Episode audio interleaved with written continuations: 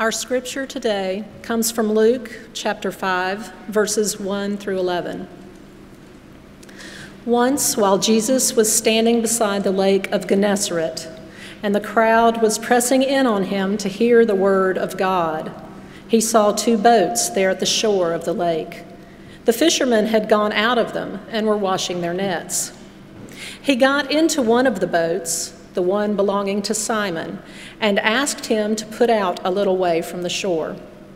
Then he sat down and taught the crowds from the boat. When he had finished speaking, he said to Simon, Put out into the deep water and let down your nets for a catch.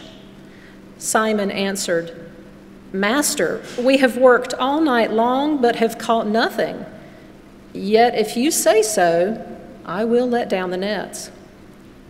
When they had done this, they caught so many fish that their nets were beginning to break.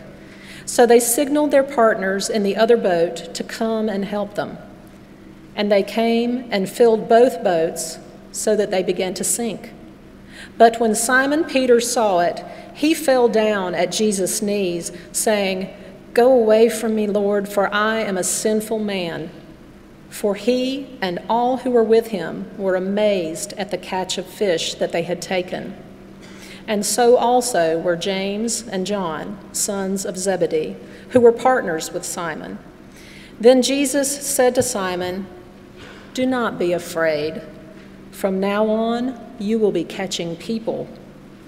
When he had brought their boats to shore, they left everything and followed him. The word of God for the people of God.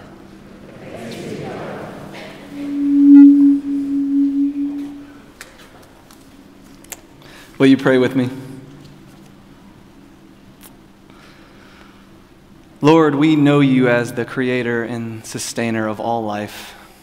We ask that you would breathe out your Holy Spirit, that it would hover over us in this space like it did before time existed over the waters. Fill our lungs, fill our hearts, fill our minds with your Spirit. And Lord, we ask that the words of my mouth and the meditations of all of us gathered here would be acceptable in your sight, O Lord, our rock and our Redeemer. Amen. Before I graduated divinity school, I received one of the greatest gifts that I've ever gotten. It was a, a set of commentaries from my mother in law, Luann. You see, she's a, a pastor. She's been doing this for quite some time, and she said, I don't have a use for these anymore. You should take them. I thought, well, traveling with all of these books, one for each book of the Bible, is pretty cumbersome, but yeah, thanks for the, the gift. But as I got a hold of these books and began to thumb through them, I, I saw the margins were almost as black as the, the lines in the middle of the page. You see, Luann had used these same set of commentaries while she was in the divinity school. When she was going over passages of Scripture, teaching and preaching, she was making notes in the margins the whole time. In my family, Harry Potter is a big deal. My mother is a, is a school teacher, and so from an early age, she had me reading Harry Potter. We became enthralled with the stories. But in one of the books, Harry Potter and the, the Half Blood Prince, Harry joins up in the potions class a, little bit later than, than his, his friends. And so he has to get a hand me down book from the cabinet. The, the professor tells him to go get one, and he's annoyed when he opens it. He sees that the margins are as black as the lines on the page. But as he reads in the margins, he realizes that the person that owned the book before him had some wisdom, some knowledge, and he, he begins to do great at potions by taking his advice. And this is kind of how I felt about these commentaries. I felt like I had a secret in the margins, someone that I could communicate with. I was having a conversation not only with God and with the scripture, but with my mother in law as I went through these commentaries. Well, over the last two weeks, I've, I've been in Idaho with my mother in law, and the plan was as we drove home that I would write this sermon in the passenger seat because I don't know if you know this, but driving back from Idaho is a 31 hour drive according to Google Maps. And I don't know if you've driven through Nebraska, but there's really not much to see there. And so I figured I would write this sermon while we were going along. And so I reach into my backpack to pull out my handy dandy commentary on the book of Luke so that I can maybe glean some nuggets of wisdom from within the margins, and it's not there. So, if at any time today you feel like the sermon is lacking wisdom, that might be the reason. But luckily, I was given such a great passage of scripture to preach from in, in, Luke 5 that we could step out in uncertainty into this text together. Luke 5 is such an incredible story here in the Gospel of Luke. In five chapters, Jesus is aged 33 years. Who knew? Who knew? In chapter 1, he was a kid, and now in chapter 5, he's a grown adult. We kind of whiz by at the beginning of Mark. We see Jesus quickly in chapter 2 go to the temple as a young boy, one of the only stories we hear about him then. Then we hear about him being baptized by his cousin John, tempted in the wilderness, and then thrown out of his home church for preaching. Now, when we were home in Hannah's hometown, I tried to get her to preach on that text, getting thrown out of your home church for preaching, and she said no. And now in chapter 5, Jesus has begun his ministry. He's been healing and doing miracles, and now we find him teaching there on the side of a great sea. The people, it says in the scripture, were, were pressed in on this strange man, this carpenter named Jesus, who they hadn't met, to hear what Jesus was saying. Growing up in Houston, where it's very humid, you don't really want to be in a crowd of people as they stand that close to you. The, the, the smells, not the greatest thing. You begin to feel a little claustrophobic. The air becomes thick. So Jesus, probably feeling this same way, glances around, and there on the shore is a group of guys with their boat cleaning their nets. And so he jumps in, and, and, and that's where the real story begins. Fishermen kind of always are intertwined in these stories, and I, I think it's because fishermen tell taller tales than pastors tell. I like to surround myself with fishermen, it makes me seem a little more normal. And one of those fishermen that I, I like and surround myself with is a, a, guy by the name of Patrick. We went to school together at, at Duke, and he's now a, a pastor in Peachland, North Carolina.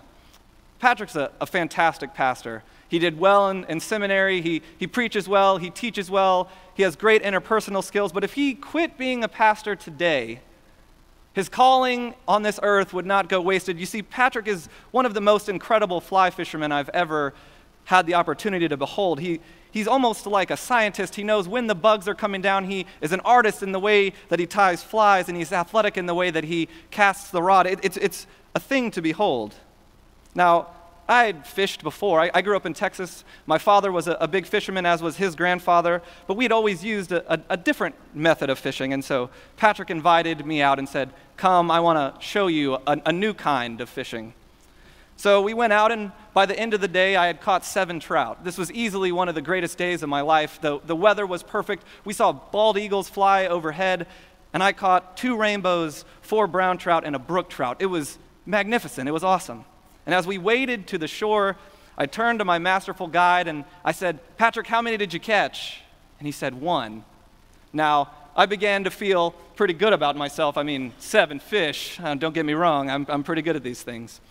But then, as I began to think back on the day and, and how I got to where I was, I remember when the sun was coming up and we were sitting on the tailgate, and Patrick set up my rod and, and reel, and he tied the fly on. He had taken the time to make sure he had an extra pair of boots and waders for me to borrow so that, so that we could fish that day.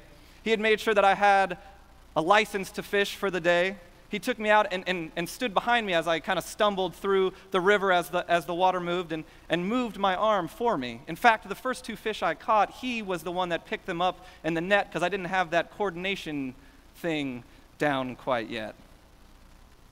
Patrick took the time to teach me. He sacrificed his own day of fishing to show me a new way of fishing. Sometimes, maybe the mark of a good fisherman then is listening when God places a teacher right there in front of you, right there in your midst. And so when Jesus steps into the boat, like me, he was a novice at the kind of fishing that these fishermen would have been doing. As a carpenter by trade, Jesus probably knew more about the construction of this boat rather than kind of what goes on in there. But after giving his sermon, he turns to these fishermen and says, Hey, let me tell you a little something about fishing. I'm pretty good at this thing. I don't know if you knew that. Now, you can imagine the look on their faces, not wanting to be rude. They've heard him preach and teach, and they've seen the crowd that he's amassed, but they're thinking to themselves, Gee, Jesus, we fished all night. That's to do the fishing that we do. And we really only brought the boats to shore to clean the nets. It was also kind of a front row seat to listen to you talk. We didn't have to stand on the shore. I think we're okay without a fishing lesson.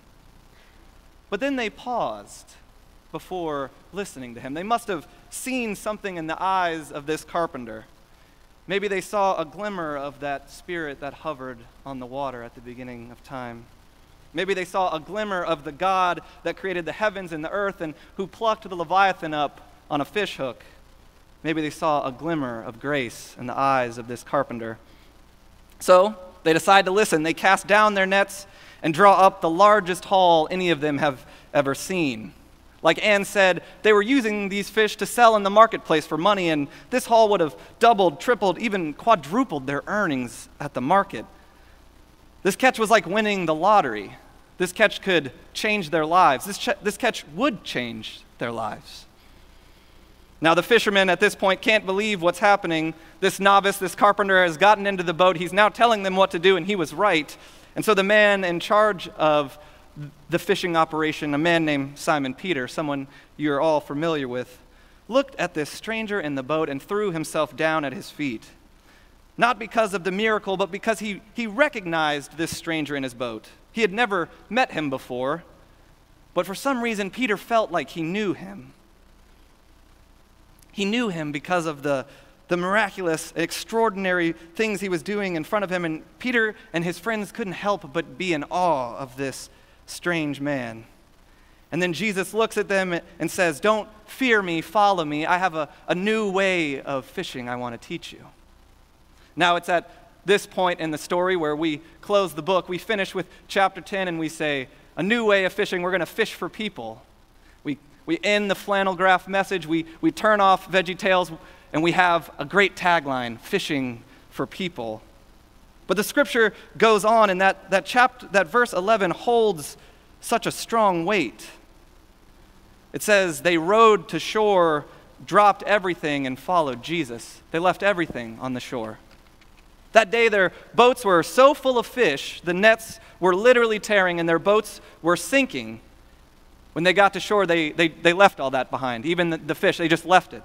Their boats were so full, their arms must have ached from hauling them in. I don't know if you've read The Old Man and the Sea, but the way the fisherman describes the agony that it took, the toil to, to bring in a haul of that magnitude, they worked so hard, and that didn't matter. They dropped everything. They had enough fish in their boat to change their lives, to change their social and economic status.